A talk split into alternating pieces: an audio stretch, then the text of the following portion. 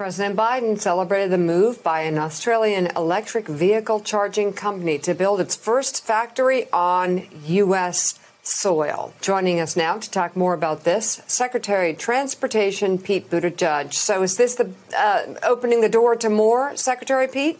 We think so. Uh, we're really encouraged to see not only more and more manufacturing of electric vehicles here in the U.S., but also of, of the chargers that you're going to use to fill them up. You know, when we talk about U.S. auto and auto related manufacturing, that's not just about nostalgia for the old days, it's about getting into the future.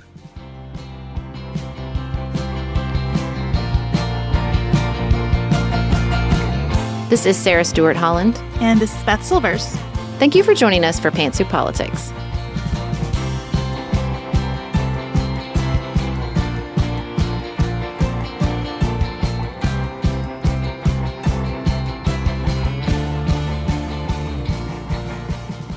Hello, and thank you for joining us for Pantsuit Politics, where we try to take a different approach to the news. One way we take that different approach is by prioritizing curiosity.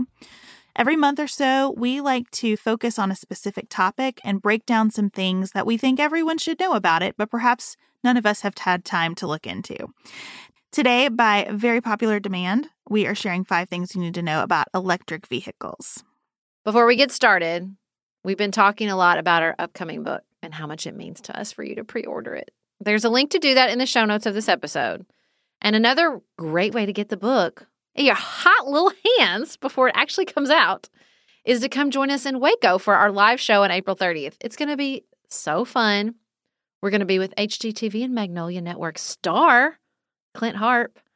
So if you haven't bought your tickets to Waco already, make sure and follow the link in the show notes and do that today.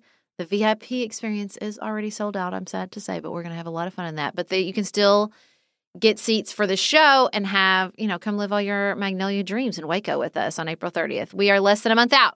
So you want to lock down your tickets while you can.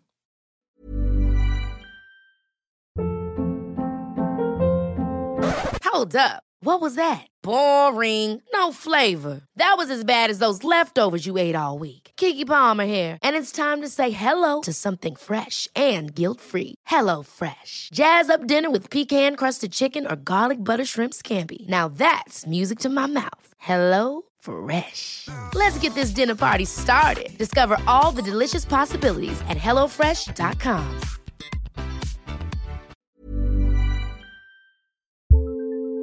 Do you want a bra that's sexy or a bra that's comfortable?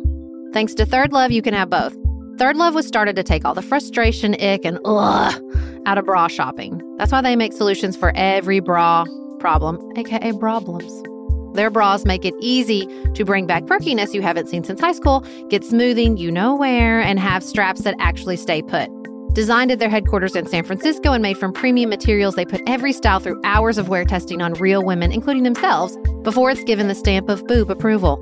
Comfort and support are guaranteed. Plus, whether you're a double A cup or an H cup, their virtual fitting room will help you find your perfect fit fast. And they've even invented half cups. No more feeling stuck between two cup sizes that don't fit right. It's time to get your problems solved. Visit thirdlove.com and get 15% off your order with code podcast15. We are special breakfast people here at Pantsuit Politics, but not just when Beth and I are on the road. The truth is, I want something warm from the oven every Saturday morning and Sunday morning. It's just the truth. It makes it feel special, makes it feel exciting.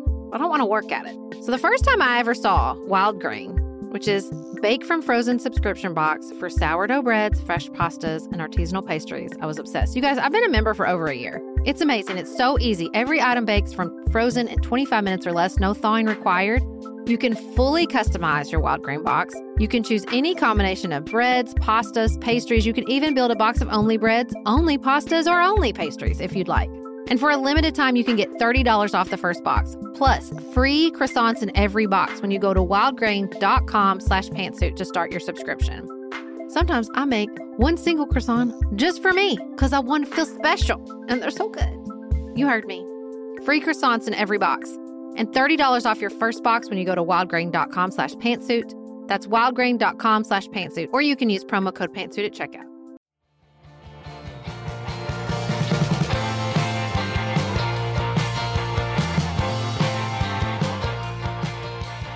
Usually in our Five Things episodes, we're trying to understand a topic that is outside of our day to day experience. So you can hear episodes from us about the Federal Reserve or abortion law or parliamentary systems. We have a whole playlist filled with these episodes that we'll link in the notes. Today is different because this topic is not outside our everyday experience. Sarah, we both own electric vehicles. So let's start by talking about that. When did you buy your Tesla and why did you get it? Well, I have to say, it was very informed by your experience with your Tesla because you were super skeptical when your husband got your Tesla. But, and I was too. I hope Chad doesn't listen to this. We both rolled our eyes. But then he knows. He's aware. He knows. but it just like you like you it won you over and then you won me over. And my husband was driving what we lovingly called the Tic Tac. It was just a Nissan Versa. Y'all, it was a stick shift. It had manual doors and windows. Like you had to get out and use the key to unlock the trunk, which is fine. Nothing wrong with any of those things, except for it wasn't really functional as a second family car. Like if I wanted to take it, like I was going flying out of Nashville, I was not going to drive the Tic Tac to Nashville, you know? So we really needed a more fully functional second family car. And I was so impressed by your experience with the Tesla. And I thought, I like to diversify. I like to have lots of options in my portfolio, including my transportation portfolio, which I'm feeling very good about right now, considering the price of gas. And so I said, Nicholas, let's get a Tesla. And he scoffed so hard. And this is my moment to just really luxuriate in how right I was about it because I had to fight him. Like, we actually got in a fight when we went and test drove one because he's a six. And so he just wanted to be like, worst case scenario, this is going to be great. Uh, this is too much money, blah, blah, blah. We got it. He freaking loves that car. He gets to drive it every day after being such a punk about not wanting to get it, but that's okay.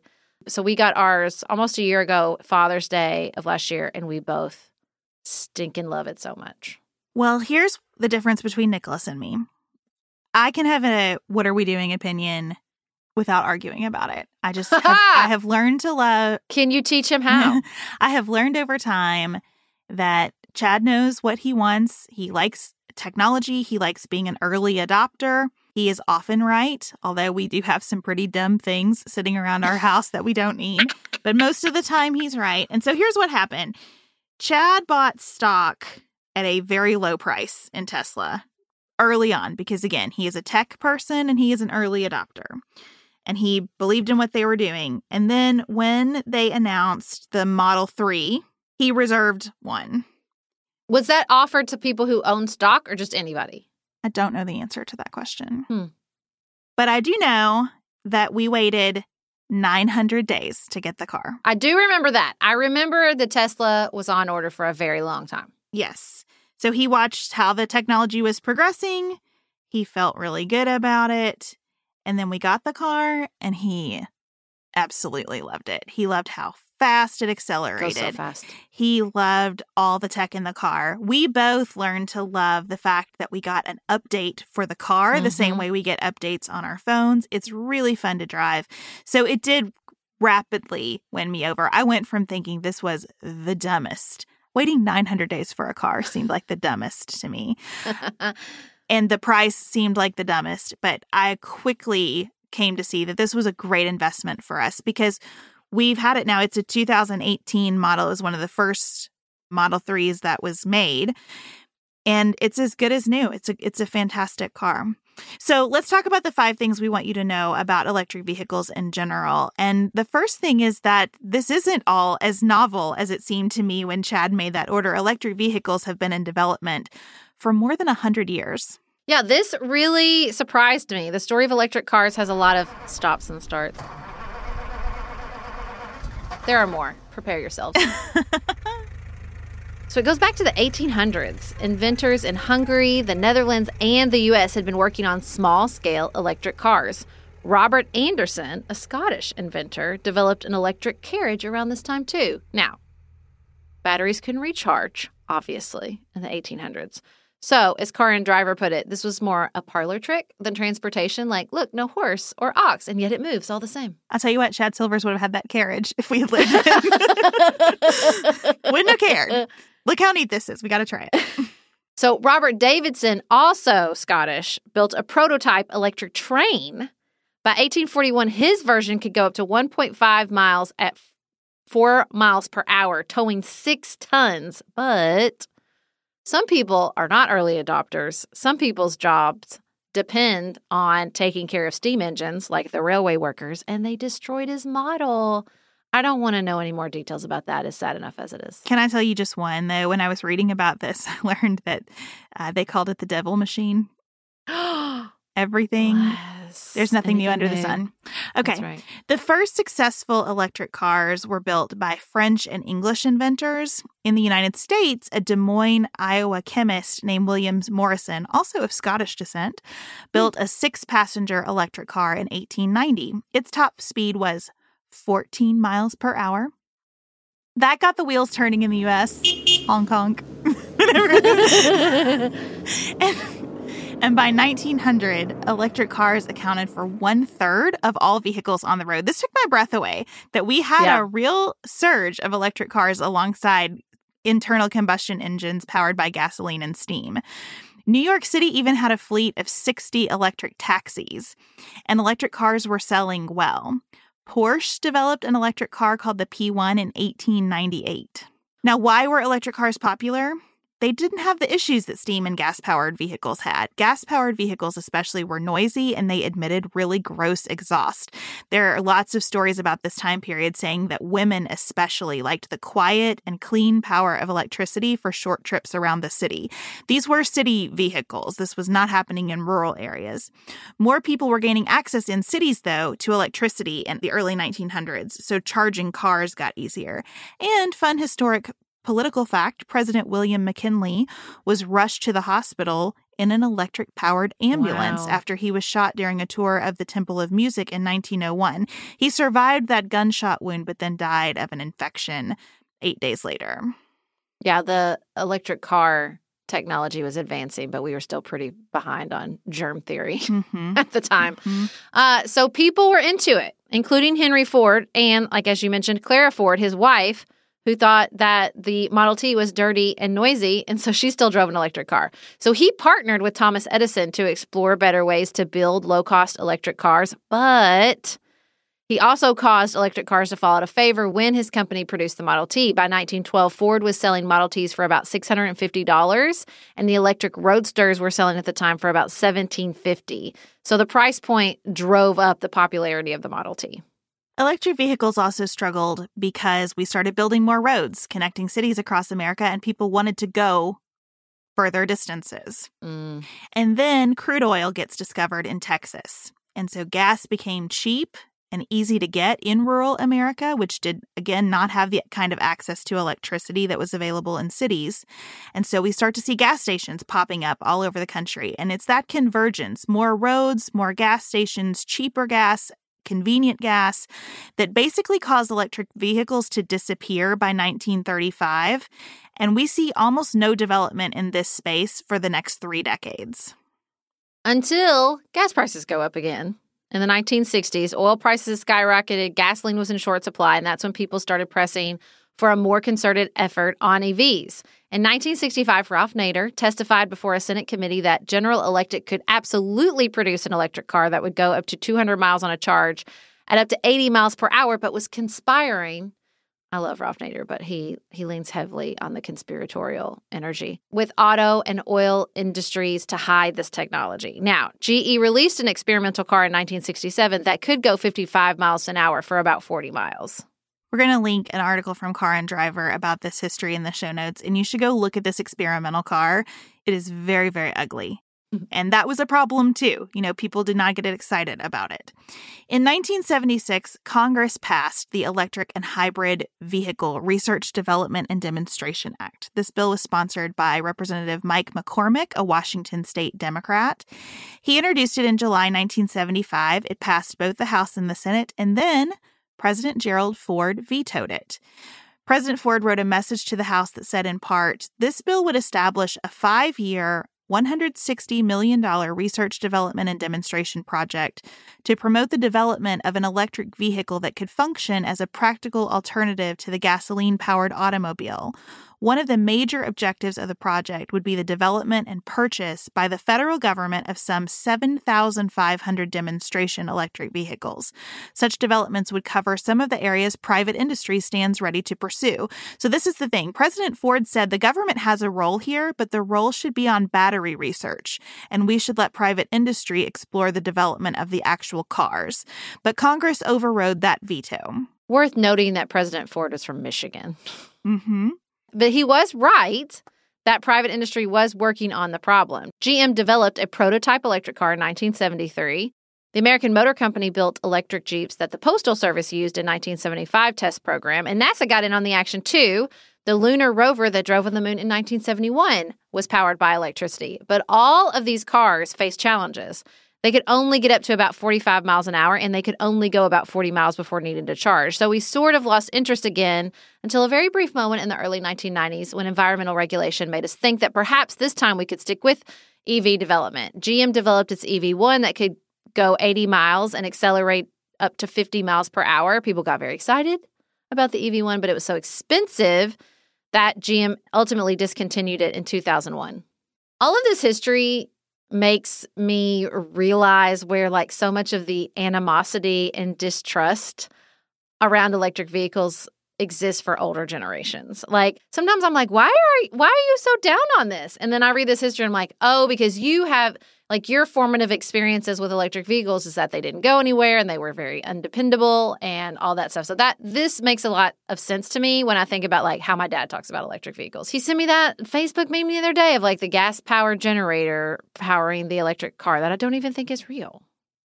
Yeah, I think that talking about how ugly that prototype is is important to understanding this history too because you did have a whole lot of people seeing electric vehicles as basically golf carts can't mm. go very far, can't go very fast, don't look like something we want on the road. Yeah. And the government is like weaving in and out without any sustained result. So I, I understand how we got where we got. And thinking about the 90s explains some of those attitudes too, because in the late 1990s, Americans we're just cruising along. Are you kidding? We've got the unleaded spirit, 76 unleaded. And it's the right unleaded for over 90% of the cars on the road today. Well, why is that? And because too comfortable to care about electric vehicles. The economy was doing great. Gas was cheap. The middle class was growing and could afford gas. And we knew like that there were some environmental issues, but as a whole, mm-hmm. we decided not to worry about them. Fortunately, in the background, the energy department and scientists and engineers kept working on electric vehicles, and especially, as President Ford kind of pointed to in his veto, on the battery component. So, this is the second thing you need to know about electric vehicles it is that government supported research and private innovation made practical mass market EVs possible. This is a great role for government. Two big events accelerated our interest in EVs. First, in 1997, Toyota released the Prius, the first mass produced hybrid EV. It used a nickel metal hybrid battery, which was technology supported by the Energy Department's research. Did you know that we used to have a Prius? Did you like your Prius? We loved our Prius, and Nicholas got rear ended. I loved it so much, I still often call the Tesla the Prius. I loved, loved, loved the Prius. Oh, good. Well, then we get Tesla. 2006, as a small startup, Tesla Motors starts producing luxury electric sports cars. And this is a part of Elon Musk's genius. I'm sorry. I know that everybody has feelings Ooh, about Elon you're Musk. You're going to get some emails I'm gonna get some that. email, and I know people have feelings about him, and I have feelings about him too. But I have to recognize that the idea of an electric vehicle as a sports car really made this happen. You know, mm. this was a shift that was badly needed in terms of just the marketing of what an electric vehicle could be. So in 2008, Tesla releases the Roadster, which could go a range of 200 miles. In 2010, Tesla gets some government money. $465 million loan from the Department of Energy enables Tesla to build a manufacturing facility in California. And that accelerated its growth. It sold more than 2,400 cars, despite the price point of those cars being $109,000. And Tesla repaid that Department of Energy loan nine years early and has since become the biggest auto industry employer in California. And it has a presence way outside California now. Texas, a newly opened plant in Germany. Other manufacturers have now, oh, I don't know, would we say merged onto the highway of innovation? And all was great, except we need places to charge these here cars, okay? So the Department of Energy invested $115 million to build charging infrastructure alongside private businesses. The Energy Department continues to support battery development. Its research helped develop the lithium ion battery used in the Chevy Volt. Its research has helped cut electric vehicle battery costs by 50% over four years and helped improve battery performance. We should see more of this public and private interplay over the next few years because the Infrastructure Investment and Jobs Act that passed last year establishes a National Electric Vehicle Infrastructure Formula program. That program is basically going to provide money for states to build more charging infrastructure, and also establish a network nationwide to help with data collection, access, and reliability. Why data collection? Well, understanding where people are traveling and where they're charging along the way will help us get better and better at building charging stations in places that make sense. This is part of what Tesla has done really well too, using the GPS, using these locations. I know there's a creepy side of all of that, uh, but that is the price of getting this infrastructure set up in a way that is really efficient and effective. It's interesting to me that we had this like takeoff of private industry when you read the history of gas stations, of private gas stations. It's not like the government was out there funding gas infrastructure. I wonder if it's because the gas stations went along with the highway infrastructure, right? Like they were popping up in brand new spots where nothing had been before. You're not going to find that same situation you know the the populated places that sprung up at the merger of of highways and and interstates they're not you know the sort of open road that they were in the 50s and 60s it's like a totally different situation where there's already existing infrastructure which is why i think you see charging stations in like hotel parking lots or restaurant parking lots not like right next to regular gas pumps at fuel stations. I think it's easy to think about capitalism and feel that demand should always be the first force, that yeah. there should be a demand before you create a supply. And I think what's been really smart about Tesla's approach is deciding we're going to get out ahead of the demand. We're going to create the supply and see if the demand follows. And it has worked. It has worked out for them. The third thing that we want you to know is that yes, electric vehicles really are better for the environment than gas powered vehicles. They are not perfect, but they are better.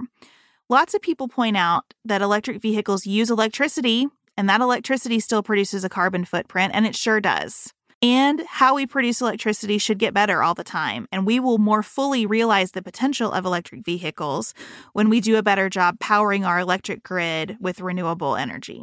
Lots of people worry about how the batteries themselves are made. We have to mine lithium and cobalt, which isn't great. Takes a lot of energy, and EVs use about six times more mineral inputs than internal combustion engine vehicles.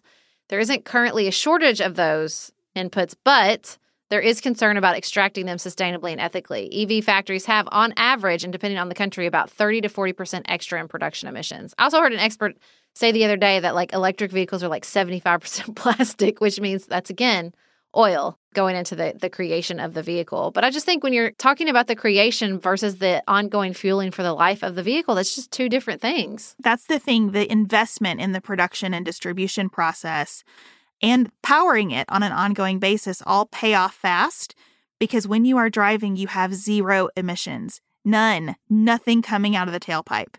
Here's what the Environmental Protection Agency says even accounting for electricity emissions, Research shows that an EV is typically responsible for lower levels of greenhouse gases than an average new gasoline car.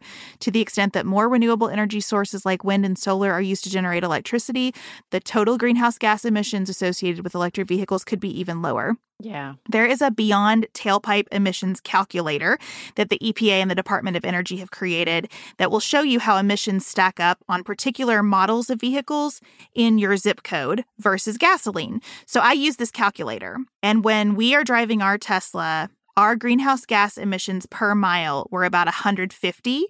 With a brand new gasoline vehicle in my zip code, it would be about 410. Wow. So it's a really, really significant difference.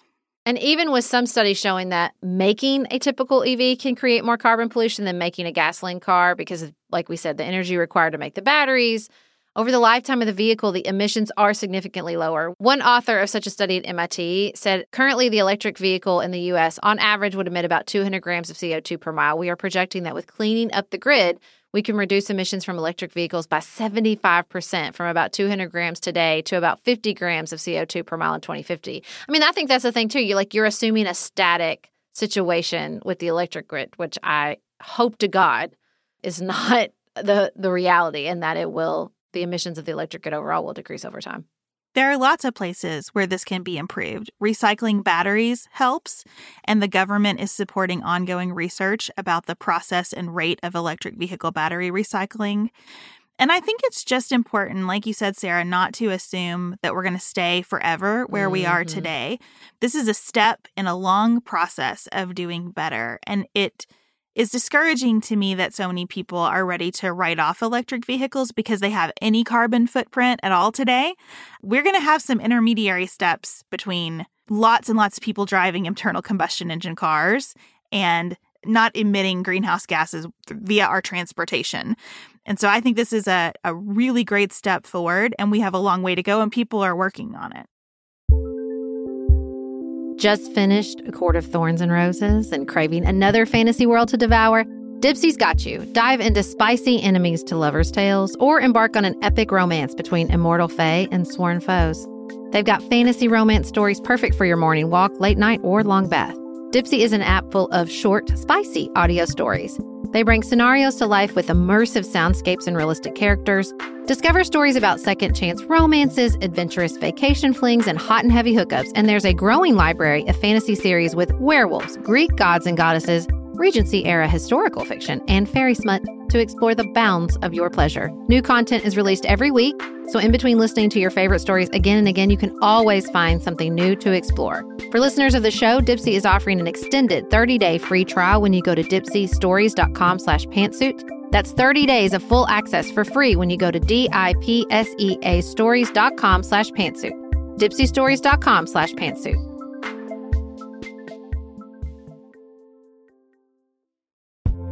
If you're looking for a very quick salon quality, but not salon priced manicure, Olive and June has you covered. We've talked about Olive and June's Mani system before. It has everything that you need for a professional manicure in one box, salon grade tools, your choice of six polishes. Those polishes are going to last you for seven days or more. The cost breaks down to about $2 a manicure. Olive and June also has press ons if you want. What I love though is that Olive and June each season is coming out with new colors, and I just got a set of spring and summer colors in quick dry polish.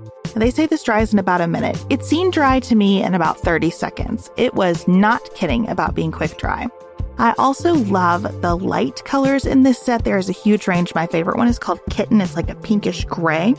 The quick dry polish gives you full coverage in one or two coats. It lasts for more than five days, and it is offered in more than 40 cruelty free and vegan polishes. Olive and June just understands what's happening in our lives, that we need to move quickly, but we want to look great and feel great and have fun in the process. Visit oliveandjune.com slash pantsuit for 20% off your first system. That's O L I V E A N D J U N E dot com slash P A N T S U I T for 20% off your first Mani system.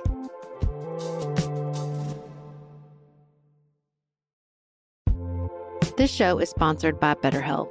Can I get something off my chest? Every day I feel a little pang of sadness because I think about Griffin going away to college. Y'all, he's a freshman in high school. This is not healthy or normal. This is why I have it on my list of things to talk to my therapist about. We all carry around these things, big and small. When we keep them bottled up, it can start to affect us.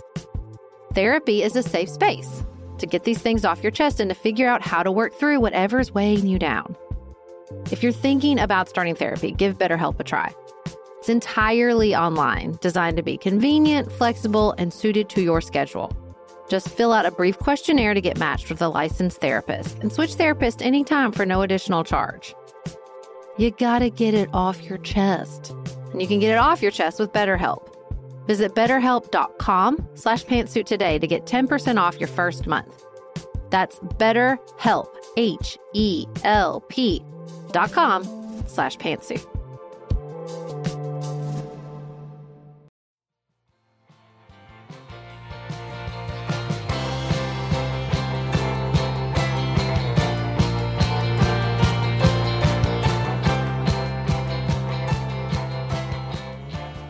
So, the fourth thing we want you to know is that we do have a long way to go.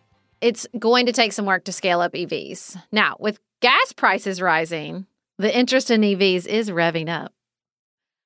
Batteries have a complex supply chain, and we are very reliant on China for batteries. China currently has 93 gigafactories producing lithium ion batteries, and we only have four of these factories in the United States. Extracting the minerals needed to make the batteries takes time, and there is concern about the ability to meet the demand. There's concern that this supply issue could cause manufacturers to use lower grade mineral inputs, which might adversely impact battery performance. We also need more convenient and affordable chargers, both in public and in our homes. We have public and private efforts underway to increase the availability of charging. It's expensive. It's about $2,500 to install a slower charger. It can be up to $35,000 and change for a fast one. And that is not counting permits and regulations and space and the availability of electricity. We also have efforts underway to subsidize and incentivize electric vehicle manufacturing and ownership, but they're a little bit complicated. This also played significantly into Chad Silver's decision to purchase a Tesla when he did. So, since 2010, the federal government has offered tax credits for buying new electric vehicles, and those tax credits go up to $7,500, with the exact amount dependent on the capacity of the battery used to power the vehicle. The program is structured really to get new electric vehicles off the ground. So, it is allocated by car maker if a car company sells 200,000 eligible electric vehicles, the tax credit starts to phase out. So Tesla and GM have both surpassed that 200,000 car milestone and can no longer benefit from the program.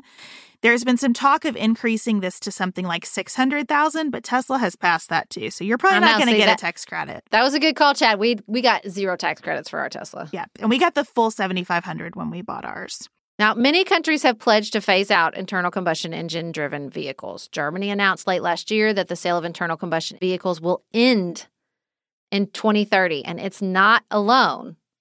Which is great. And also, mm. we have a very big challenge in the idea of grid overload. Our power grids are already strained, and more people driving electric vehicles means more electricity load. We can help with this problem by charging our electric vehicles late at night and early in the morning when the grid is not at peak demand. That's what we do. That's what we do as well. But I think it's important to consider this. I was really struck by how Will Englund put it in the Washington Post. He said, Making America's cars go electric is no longer primarily a story about mm-hmm. building the mm-hmm. cars. America's electric grid will be sorely challenged by the need to deliver clean power to those cars. Today, though, it barely functions in times of ordinary stress mm-hmm. and fails altogether too often for comfort, as widespread blackouts in California, Texas, Louisiana, and elsewhere have shown. There's a study out there that says if we want to handle the volume of electric vehicles people will be driving by 2030, we need to invest about $125 billion in our grid. Oof. Congress just spent about $5 billion on short. transmission line construction and upgrades. So, all of this highlights that electric vehicles are not a total solution by any stretch. More than anything, we need to quickly and drastically improve our options for producing electricity. We need to keep the research going to make EVs and their batteries more sustainable and efficient. We need more charging infrastructure. And even if everyone drove an EV, we could do better with just less driving overall. Reducing the number of cars we make and use, reducing how often we drive them are still really important goals for better environmental care. You know, we've been doing these like dad joke puns throughout because our language is so informed by metaphors about driving. Like, mm-hmm. driving is a big part of American identity in lots of parts of the country. Not the same everywhere, but certainly where I live, driving is a huge part of everyday life. And even if everybody were driving electric vehicles, we would still need to scale back the number of cars we own and how far we drive them and how often that we drive them to make really meaningful change. But again, we're not going to let perfect be the enemy of the good here. We are making we are making progress. So the fifth thing we want you to know is that owning an electric vehicle requires some planning, but it is manageable planning. So let's just talk about our practical experience here. What you need to charge the car will depend on where you live. If you live near a charging station, maybe you don't need to charge at home at all. And I am jealous of those people who live near superchargers. But we both wanted the option to charge at home, obviously, because we do not live super near superchargers. so you don't have to have a special outlet for charging. There is an adapter and you can just plug it into a regular a regular electric outlet. I have done that during travel. Mm-hmm. I have mm-hmm. just plugged in to a regular electric outlet. But Chad and other well-versed Tesla owners will suggest that you have at least 30 amp circuit for charging in your garage some in somewhere that's very easily accessible to the car. Now, you guys got a 60 amp circuit for your car to max out at about 45 miles of range increase per hour, so it charges faster basically. We got really lucky. We had a like it's basically a dryer plug is what I call it. Mm-hmm. I don't know the official electric term, but it's what you plug a dryer into. And we had one there. I don't know why the people who built our house put it there, but it's like in the perfect spot to charge the Tesla. Now we had to have it turned on, but it was already there, which was very nice and very convenient. Yeah. So the cost that you're going to incur setting your home up for the optimal charging for you will vary by a ton of factors. We can't even begin to give you a range on that, but it really just depends on how fast you want the, the vehicle to charge. The other thing that you need to plan for are road trips. Tesla makes this so easy that we don't even think about it anymore because we set a navigation point in the car's GPS and it tells us when we need to stop and where we need to stop to charge. And if we follow the GPS plan, it will condition the battery for faster charging as we're driving. So mm-hmm. everything is really optimized. And as we were talking about, you know, you always have a, a, charging kit available for travel. So when we visit my parents who are in a very rural area, we use their dryer plug as well and, and use that adapter and charge while we're on the road there.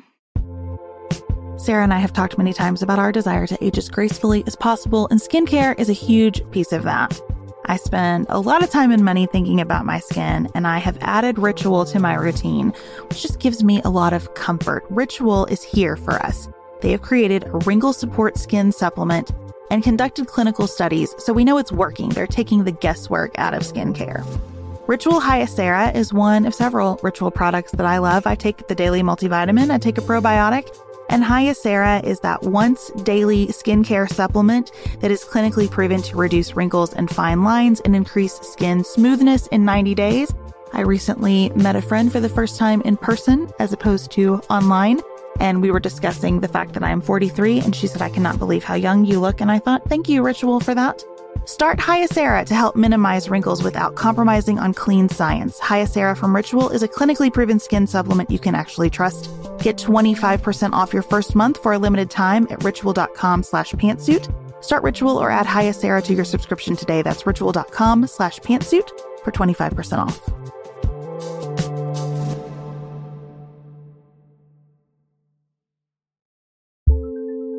Do you want a bra that's sexy or a bra that's comfortable? Thanks to Third Love, you can have both. Third Love was started to take all the frustration, ick, and ugh out of bra shopping. That's why they make solutions for every bra problem, aka problems. Their bras make it easy to bring back perkiness you haven't seen since high school, get smoothing you know where, and have straps that actually stay put.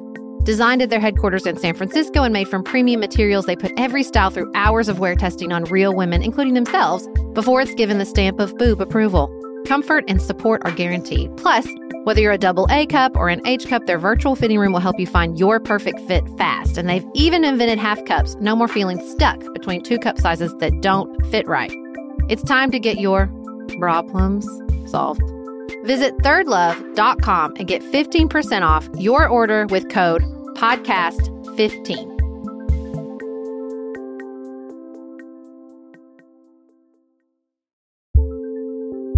There's not much worse than a dry and itchy scalp. Also, when you get your hair colored and then it does not last as long as you and your stylist discussed. It could be that unfiltered, mineral filled water is the culprit. Hard water is a leading cause of damaged hair and dry, irritated skin, and about 85% of the United States uses hard water, filled with dissolved minerals and added chlorine. That's where Canopy's new filtered shower head comes in. Canopy, known for their beauty hacks and reimagined humidifier, has revolutionized the filtered shower head. Dermatologists recommended this unique three stage filtration system greatly reduces contaminants and odors in your shower water, leaving you with healthy hair and glowing skin. Best of all, the Canopy filtered shower head is hassle free. Installation is a breeze, and its unique quick release filter replacement feature allows for seamless filter replacement unlike any others on the market.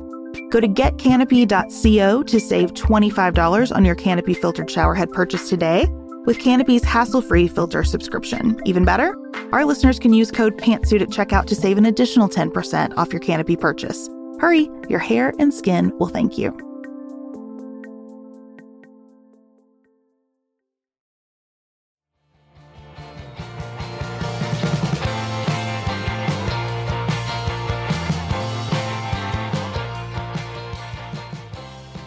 Wrap up this Five Things episode, we want to do some questions from listeners about electric vehicles. Maggie asked on Instagram what questions people have and assembled these questions. Uh, Chad came in with a very strong assist in helping us answer them. Let's do a little Q&A, Sarah. The first thing people wanted to know is how do our Teslas perform in cold weather? Well, I mean, I don't understand the physics, but I do know that physics apply and that when it's colder, the batteries aren't as efficient. I've only got that warning one time and it was like 20 degrees when it was like, hey, PS, your battery's going to not last as long as you thought it was. But I just plugged it in and it still charged and I still had plenty of battery and it wasn't a big deal. We were also asked how it's different to drive compared to a regular car. I feel like I am inside a video game when I am driving it. There's just a big computer screen uh, mm. instead of a normal dashboard. And it is so sensitive. You tap the accelerator and you are off. Now, Chad tells me this is because 100% of the torque is available immediately. I don't know what that means, uh, but I believe him.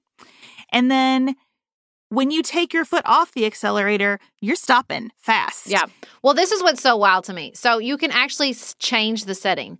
So you can make it feel like a normal car, where, like, if you if you're sitting at a stoplight and you take your foot off the brake, it will sort of roll like a regular mm-hmm. car does. But you, it's a setting. You can also just turn that off. Like I remember one day I went out and I rode. I was driving around and doing errands, and I felt like I didn't press the brake the entire time because I would just take my foot off the gas and it would stop at the stoplights, and then I would accelerate. But I, I never really pressed the brake that much, which is, I mean, I we have it set to to the Tesla settings, not to like make it feel like a regular car because I like driving like that. I do too. I like almost never using the brake, uh, which I don't when I drive either. It's really quiet. You never turn it on or off. It That's weird. Connects with your phone so it knows when you're showing up to use the car and turns itself on. It turns itself off when you walk away. That's important though, because like if your phone dies, people always ask me, "What if your phone dies?" Well, you get a card, which you also mm-hmm. give to like valets if you need somebody else to be able to ch- to drive it. And did you know that there's like a little? I don't know if your model has this. Um, surely it does. Like there's a little, like there's buttons to press. There's like an electric button you press in the door handle to open the door, but mm-hmm. there is a thing underneath the handle should your battery die, so you can actually get out of the car without the electric button. But yeah, it's so fun. I mean, my family owns a used car dealership, so I, I do like cars. Nicholas doesn't like cars. He's always like, what's the big deal? And even he acknowledges it's very fun. And there are a million like silly, fun options. Yes, you can make it fart. They just added it so you can make it fart on the outside of the car too. I really like the outside speaker options. You can change your horn. So my horn is La Cucaracha. So you, it honks and then it plays La Cucaracha, which is a very fun party trick if you're out and about with friends. And there's like there are video games and Netflix and all that. You can't do any of that if you're driving. It has to the car has to be in park. I love Santa mode at the holidays. Santa mode is a blast. Uh, it when your turn signal is used, it sounds like sleigh bells, and you and it you plays Run Run Rudolph. The, it plays Run Run Rudolph, and you look like you're in the sleigh um, on the display in the car it is constantly getting better at self driving. Now, there are times when we use a certain beta mode when I feel like the car is trying to kill us. So we have to be very careful. But self driving on the highway is fantastic. Yeah. So well, it is really fun to too, it's not all perfect. Right now, it has a little bit of a glitch that's getting some reporting that it'll just brake. Has yours been doing that? Just we're and we're like, what's? Why are you mad? Why are you braking? What are you doing? No, I mean, you have to pay attention. I think that yeah. there is, uh, whenever I read about critiques of it, I think, well, like you do still have to be present as a driver in the car. Right. And you do have to have some patience and realize like you're part of a new technology that's going to evolve yep. significantly. Ours has changed so much since we bought it, but it's so cool to be able to experience those changes instead of feeling like, my car is depreciating from the second that I roll it off the lot, which is how we've always felt about other cars. I do want to tackle the TikTok rumor. No, if you go to a cemetery, you do not see people on the camera in front of you. Have you seen that TikTok? No. Well, because the Tesla will show you like trash Objects, cans, right. objects when the camera like on the screen around your car. And there's like a famous TikTok where they go to a cemetery and you see all these people walking around and they're like, the Tesla can see the ghost. But we tried it and it's not true. Maybe you were at the wrong cemetery. I'm not ready to write that off just yet.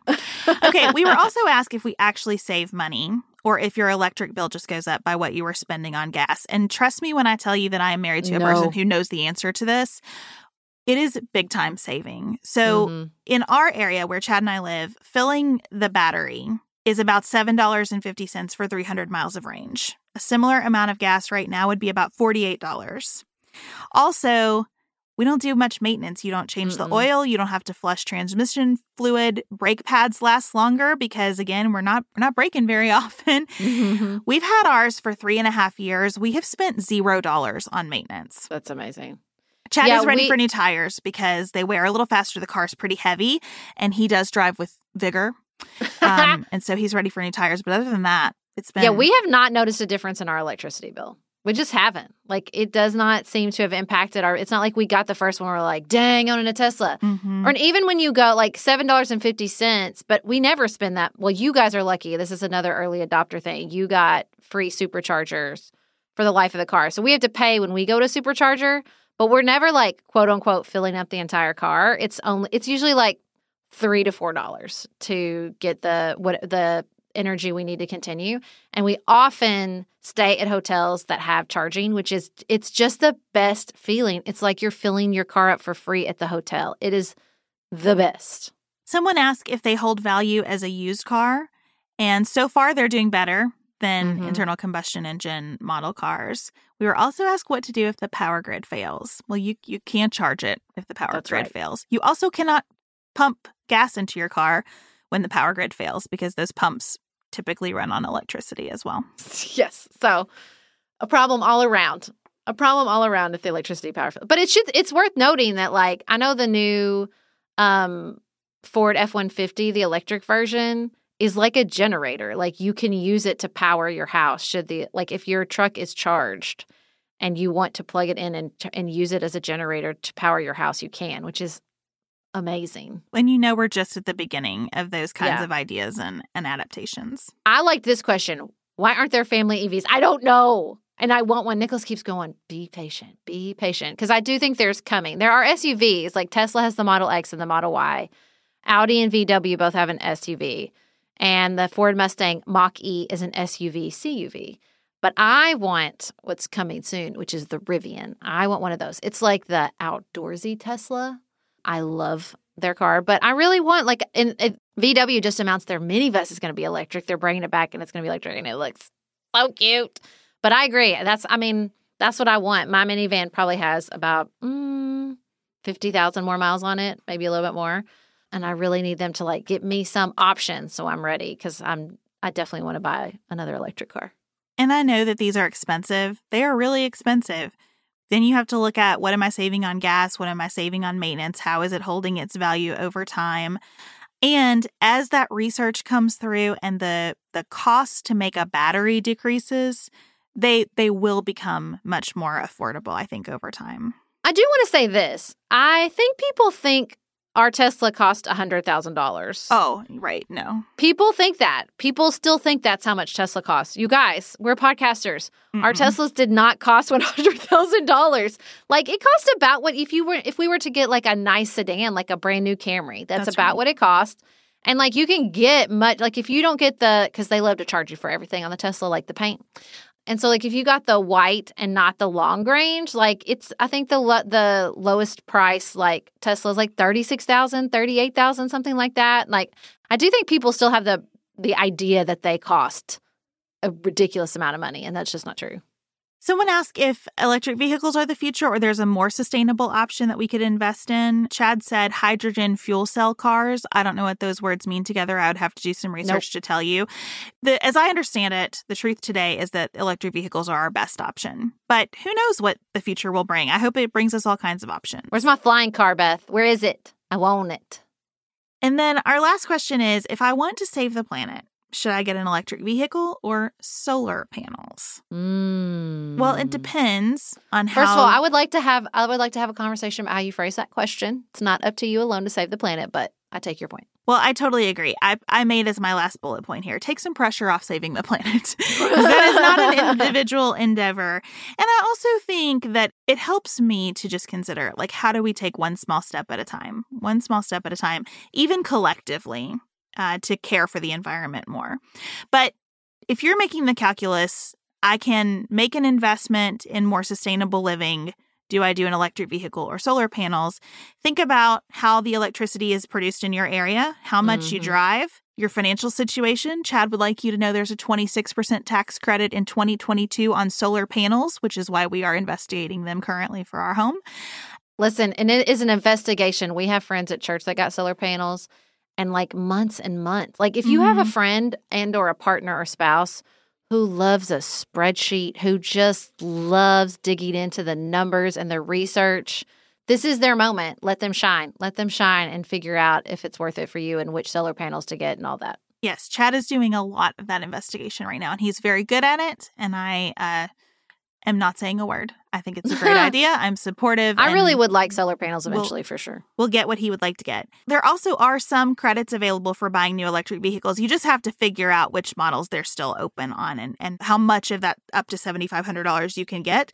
So you got to do some math on your impact today and costs and see what you can do. But again, don't feel like you're personally responsible for for saving the planet here. We've we've all got to work together, and I hope that this discussion of five things that, you know, goes up through and includes the power grid needing to be significantly updated helps all of us take some individual pressure off. Well, and I just think what why Tesla is successful is because they've made it fun. It is fun. You get to feel like you're doing the right thing, you're doing the smart thing financially, and it's a really fun car. We need that energy in so many other places when it comes to climate change and taking better care of our planet. And it has such great externalities because now it's not just Tesla. Like lots of other people have gotten into how can I make a stylish vehicle? How can I make a multifunction vehicle? What other things can a car be to me and, and what can it do? And so I think whatever Elon Musk is up to on a given day, a lot of credit is due to Tesla for for making this such a positive experience and creating an opportunity for lots of other manufacturers to to approach it more creatively. Thank you so much for joining us for 5 things you need to know about electric vehicles. Thank you for hanging with our puns. We like a pun now and then. We don't do this every time, but having a little fun is the name of the game here. Uh, and we will have so much fun at our show in Waco and would love for you to join us there. So, again, the link to those tickets is in the show notes. You can also follow the link in the show notes to pre order our book, which is very fun for us. And we love to hear on social media from you when you've done that. We will be back in your ears next Tuesday. Until then, have the best weekend available to you.